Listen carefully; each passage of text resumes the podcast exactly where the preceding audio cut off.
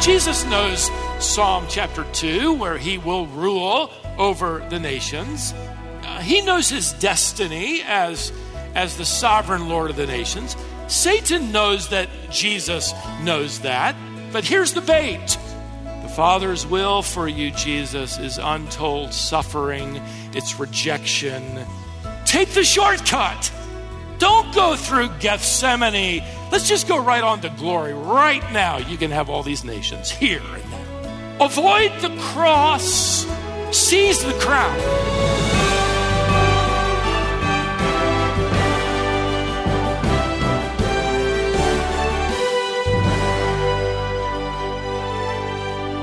Temptation is an enticement to sin, accompanied by a promise of pleasure or gain if we follow through. It's an enticement to sin with the promise that you'll be happier or better off if you do it. Today on Wisdom for the Heart, you're going to see temptation played out in the life of Jesus Christ.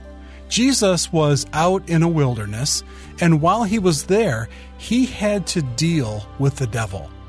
Today, Stephen Davey launches a series called The Ministry Begins with this message entitled Dealing with the Devil. Stay with us as Stephen teaches three important truths regarding temptation. Several years ago, I read the true account of an early church leader who decided that the problem with sin and his inability to deal with it daily troubled him, like it troubles you and me. He came to the conclusion that the problem was his surrounding culture, society, people, the audible and the visual temptation. So he decided to move away from his village. He found a cave where he began to live a very simple life, uh, away from all the stimuli uh, that bombarded him daily. His needs uh, were, were simple. He grew his own garden, he hunted his own game. Uh, but eventually he came to the realization that it wasn't working. In fact, he moved back into his village and he wrote in his journal, which survived these centuries, here's what he wrote quote, Even there, all alone, I was tempted with thoughts of great pride. Worldly temptations daily knocked at my door. There in that cave, temptation found me. So, what hope do we have? If we can't outrun it, if we can't hide from it, how do we handle it? Well, we're, we're, about to be given an amazing model in the life of Jesus Christ. He's, in fact, he's going to rely on only those resources that we have today to rely upon obedience, submission, humility, patience, and a mind that is saturated with the Word of God. So let me show you where. Let's go back in our study of Luke's Gospel. We're now in chapter 4. And let's watch as Satan drops the line of temptation into the pond of Jesus Christ's life, heart, and mind. Notice verse 1. And Jesus, full of the Holy Spirit, returned from the Jordan, that's where he was baptized, and was led by the Spirit in the wilderness. Now, the wilderness here was several hundred miles of desert. It was actually nicknamed the devastation. This is, this is the perfect place for this kind of meeting. It was described by authors that I read with rocks bare and, and jagged, glowing with heat like a furnace as it swooped downward in elevation some 1,200 feet uh, to the Dead Sea. You can't imagine really a, a more classic setting for this battle between the princes the prince of darkness and the prince of peace. Now, we're told here, don't miss this, that Jesus is full of the Holy Spirit. What that means is he is under the dominating influence of the Spirit of God. By the way, we're told to do the same daily. Paul wrote to the Ephesian uh, believers in chapter 5 and verse 18 Be filled with the Holy Spirit. That means be dominated by, be under the influence of the Holy Spirit. So here's Jesus in perfect fellowship under the dominating control of the Holy Spirit. And can you not help but notice these two contrasting environments? He is in the Spirit in the wilderness. We don't normally put those two together, do we? We assume that if we're led by the Spirit, if, if we're exactly where the Spirit of God wants us, it won't look like it won't look anything like the wilderness. It's going to be green pastures and still waters. Psalm chapter 23, verse 2. Well, it might be, but it also might be a season where he prepares a table for you in the presence of your enemies. Psalm 23, verse 5. As hard as it might be for us to imagine, it's possible to be full of the Spirit and face to face with the serpent at the same time.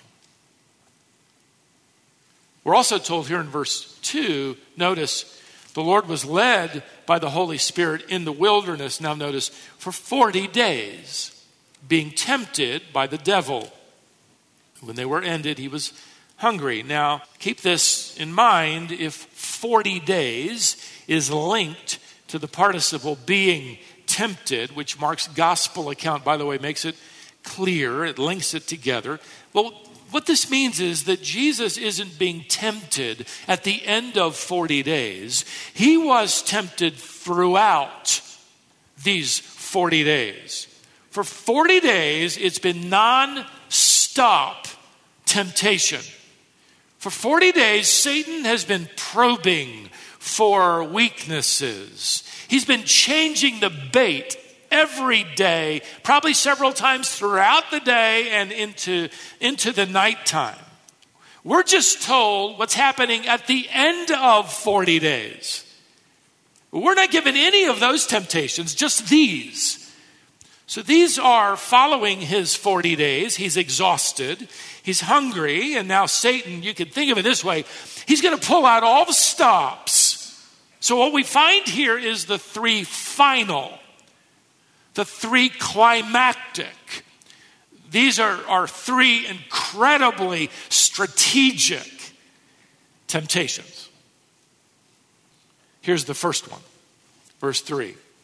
The devil said to him, If you are the Son of God, command this stone to become bread. These little limestone rocks about the size of a loaf that dotted this desert region, just turn, turn them into some bread. Now, let me give each temptation a title for the sake of our study, and I, and I want to give each temptation a subtitle to further describe what's going on. The title of the first temptation would be this simply put Put yourself first. And, and the subtitle is God the Father is withholding something good from you. Now, I want to point this out here. When the devil says in verse 3, if you are the Son of God, this is not a denial, this is not to raise doubt.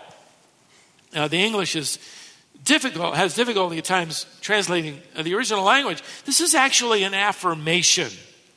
He, he's essentially saying this in view of the fact that you are the Son of God, why are you hungry? In view of the fact that you are God the Son, we just heard that. I mean, the heavens, you know, were ripped open, and we heard God, your Father, say, "This is my beloved Son." Well, for goodness' sake, if you are God the Son, why in the world are you hungry? Do something about it. You've got a legitimate need as humanity, and you have the power of deity. Why not use your deity to solve the problem of your humanity. Oh, clever. He's asking Jesus to step outside his representative role as a man Jesus never used his divine attributes, by the way, to make his life comfortable. He never used them to serve himself. He never said, you know, it's just a little too much rain around here. I'm going to snap my fingers and it's going to be sunshine. I'm, I'd have done that this morning driving over here. The fog got thicker as I got closer. Never once, never once. Peter would preach in Acts chapter 2. He did these signs and wonders to attest to the fact that he was indeed the Son of God.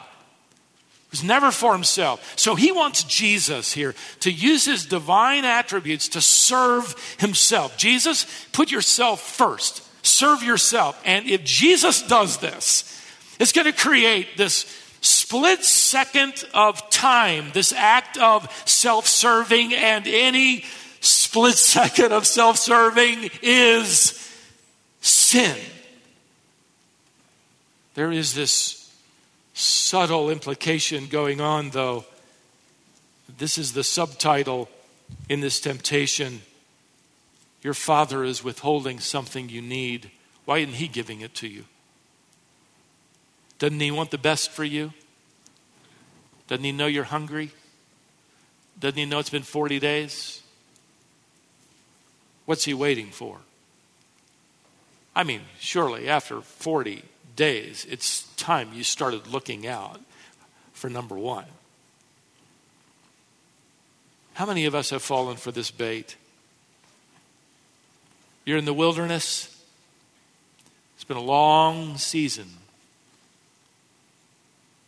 You're suffering without any light at the end of the tunnel. You have legitimate needs that are unmet. There are good things that God is not giving you. What's God waiting for? Maybe it's time for me to just look out for number one. Gotcha. Instead of taking the bait, Jesus responds with the Bible. Look at verse 4. It is written, Man shall not live by bread alone. Would you notice Jesus does not say, Man shall not live by bread, period. No, man shall not live by bread alone. Jesus doesn't want bread at the expense of fellowship with God the Father. See, for Jesus, it was better to be hungry in the will of God than full outside the will and pleasure of God. So keep in mind now that Jesus is going to counter each temptation by quoting Scripture. His mind and heart are saturated, and this is modeling for us what we're to do. In fact, he's modeling Psalm 119:11. Thy word have I hidden in my heart that I what? May not sin against thee. Thy word have I stored, literally stored up in my heart that I might not sin. Well, how does that help to store up the word? Well, the word of God gives you the mind of God. It gives you the wisdom of God. It gives you the perspective of God. It gives you the moral boundaries of God. It gives you the warnings of God. It gives you the commandments of God. It gives you the counsel of God. We can't stand, we can't deal with, with the devil without the mind and the wisdom and the boundaries and the commands and the warnings and the counsel of God. Temptation number one put yourself first. Let me entitle the second temptation this way Take the easy way out. And the subtitle would be this God is asking too much of you. Go to verse 5. And the devil took him up and showed him all the kingdoms of the world in a moment of time, and said to him, To you I will give all this authority and their glory, for it has been delivered to me, and I will give it to whom I will. Now, Satan obviously has delegated power. In fact, you notice here he's able to sweep Jesus up in a moment. Matthew mentions a high mountain where they're suddenly uh, at, its, at its peak. Luke doesn't mention that. It seems that Jesus was high. There's some kind of elevated position. Perhaps he's showing him the glories of the Roman Empire or the Grecian Empire before this. Satan doesn't know the future, so he's not showing him America or Europe or whatever. He can show him what has happened. It was glorious enough. And by the way, he's not lying here to Jesus. Three times in the Gospels, Jesus will refer to Satan as the prince of this world. The prince of this world. But you know, Satan slips up. Did you notice? He mentions the fact there at the end of this verse these nations, they have been delivered to me. They have been handed over to me. Oh, who handed them to you? Uh oh, you shouldn't have said that. It's delegated, it's only temporary. Ultimately, they don't belong to you, just for a season. He's legitimately, though, promising Jesus that he can have all of it now. You can have it all right now. That's the bait. Now, you might wonder, as I did, why would this be tempting to Jesus? Well, there's this, this hidden hook. Satan is, is subtly suggesting that the will of the Father is just too much suffering.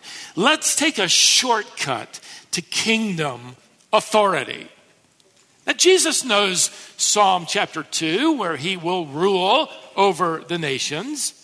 Uh, he knows his destiny as, as the sovereign Lord of the nations. Satan knows that Jesus knows that. Satan knows that Jesus knows that Satan knows that Jesus knows that. I, mean, this, they're, they're back and forth here. They, they know this. But here's the bait take the shortcut, avoid the cross, seize the crown. Don't go through Gethsemane. Let's just go right on to glory. Right now, you can have all these nations here and now. The Father's will for you, Jesus, is untold suffering and agony. It's blood and pain. It's rejection. There's no need for that.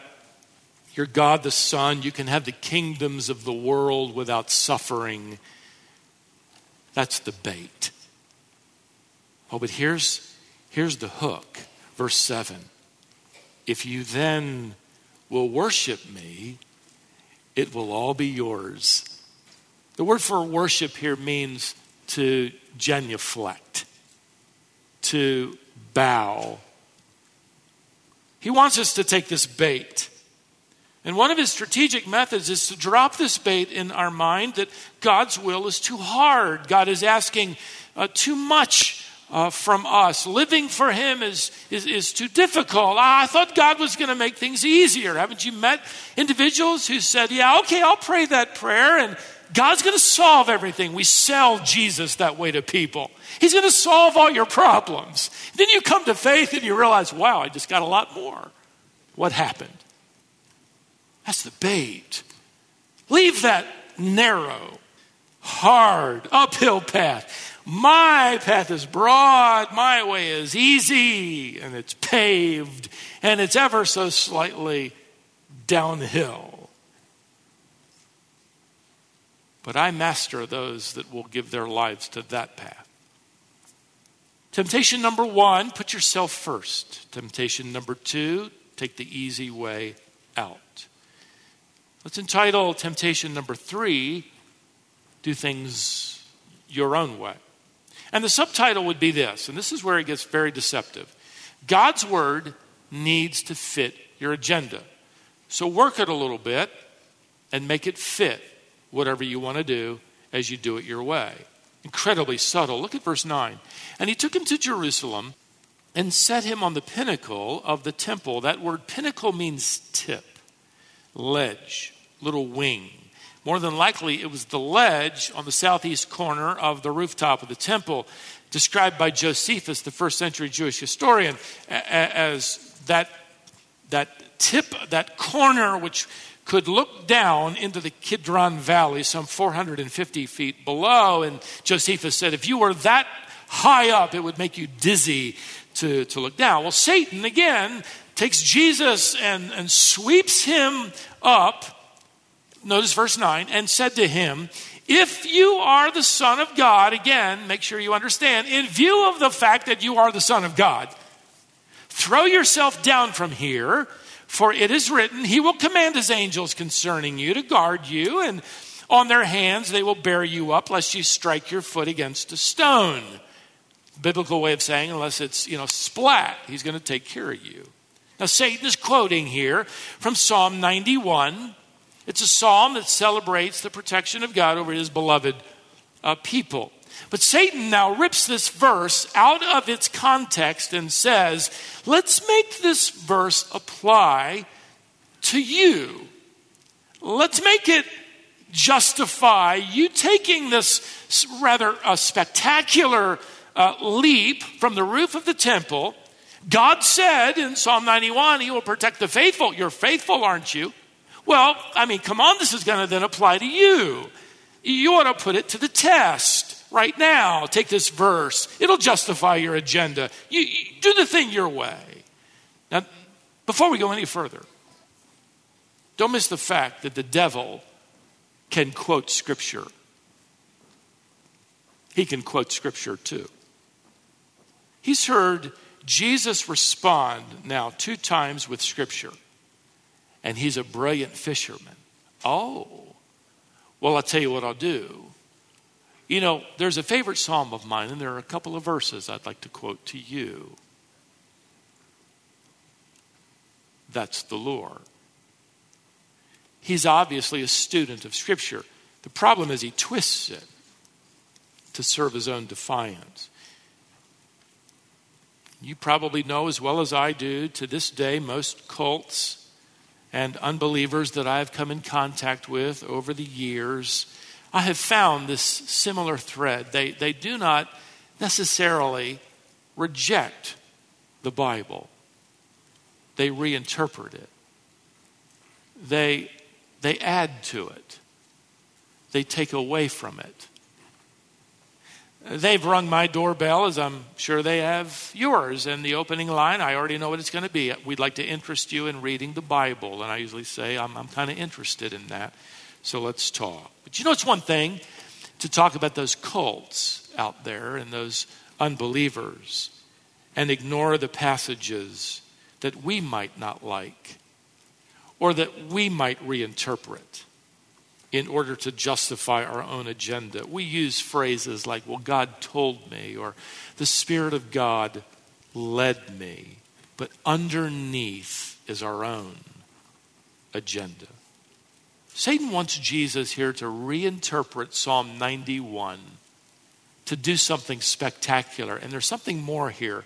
There, there's this passage, and we won't turn, but it's in Malachi chapter 3 and verse 1, where he makes the promise that when the Lord arrives, that is, is a messianic phrase, when, when the Messiah arrives, he will come to the temple suddenly. Jesus is aware of that text, and so is Satan, though it's not mentioned here. But Satan's challenging uh, Jesus, once again, to jump ahead of the divine timetable, twist the meaning of Scripture, and with one spectacular descent to the temple courtyard below, announce, I'm here. And everyone will follow him. This is a way around the denial. This is a way around rejection. Do something spectacular right in their midst. Do it your way, Jesus. Test the Father. He'll reward your leap of faith. It'll be amazing. Jesus responds, look at verse 12. It is said, You shall not put the Lord your God to the test. In other words, don't tell God what to do, don't use his word to disobey his will. Verse 13, notice. And when the devil had ended every temptation, he departed from him forever. Isn't that a great verse? Oh, wait, I'm sorry. He departed from him until an opportune time. Satan is going to stay on the Lord's trail and track him every single moment of every single day. But, but listen, now I, I want you to I want you to rejoice with me in the glory and the hope and the security and the confidence that we have today. How? In that Jesus never sinned. He was in every respect tempted as we are, yet without sin. Hebrews 4, verse 15. He committed no sin. 1 Peter 2, 22. Which means he is worthy, he is capable, he is qualified to become for us the unblemished lamb, able to bear our sin, our sin. And we take the bait every day, don't we? Our sin only mounts up. He took it all. Daily we go to him, though, because we want to follow him. And, and so often when we go to him, what do we do? I'm snagged. Would you would you relieve me of the hook? I took the bait. But here's our model. He used only the resources we have. He's showing us how to deal with the devil. Here are our resources in this combat. Be submissive to the leading of the Spirit of God, even if He leads you into the wilderness. Be patient with the timing of God, even if it doesn't fit your timetable. Be willing to suffer according to the will of God.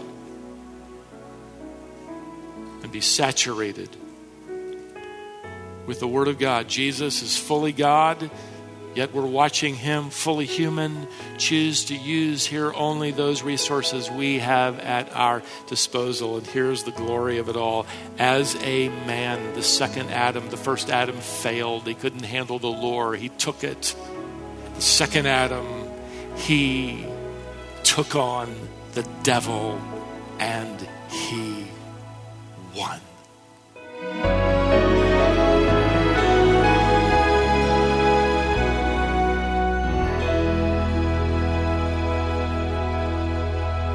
Thanks for being with us today here on Wisdom for the Heart.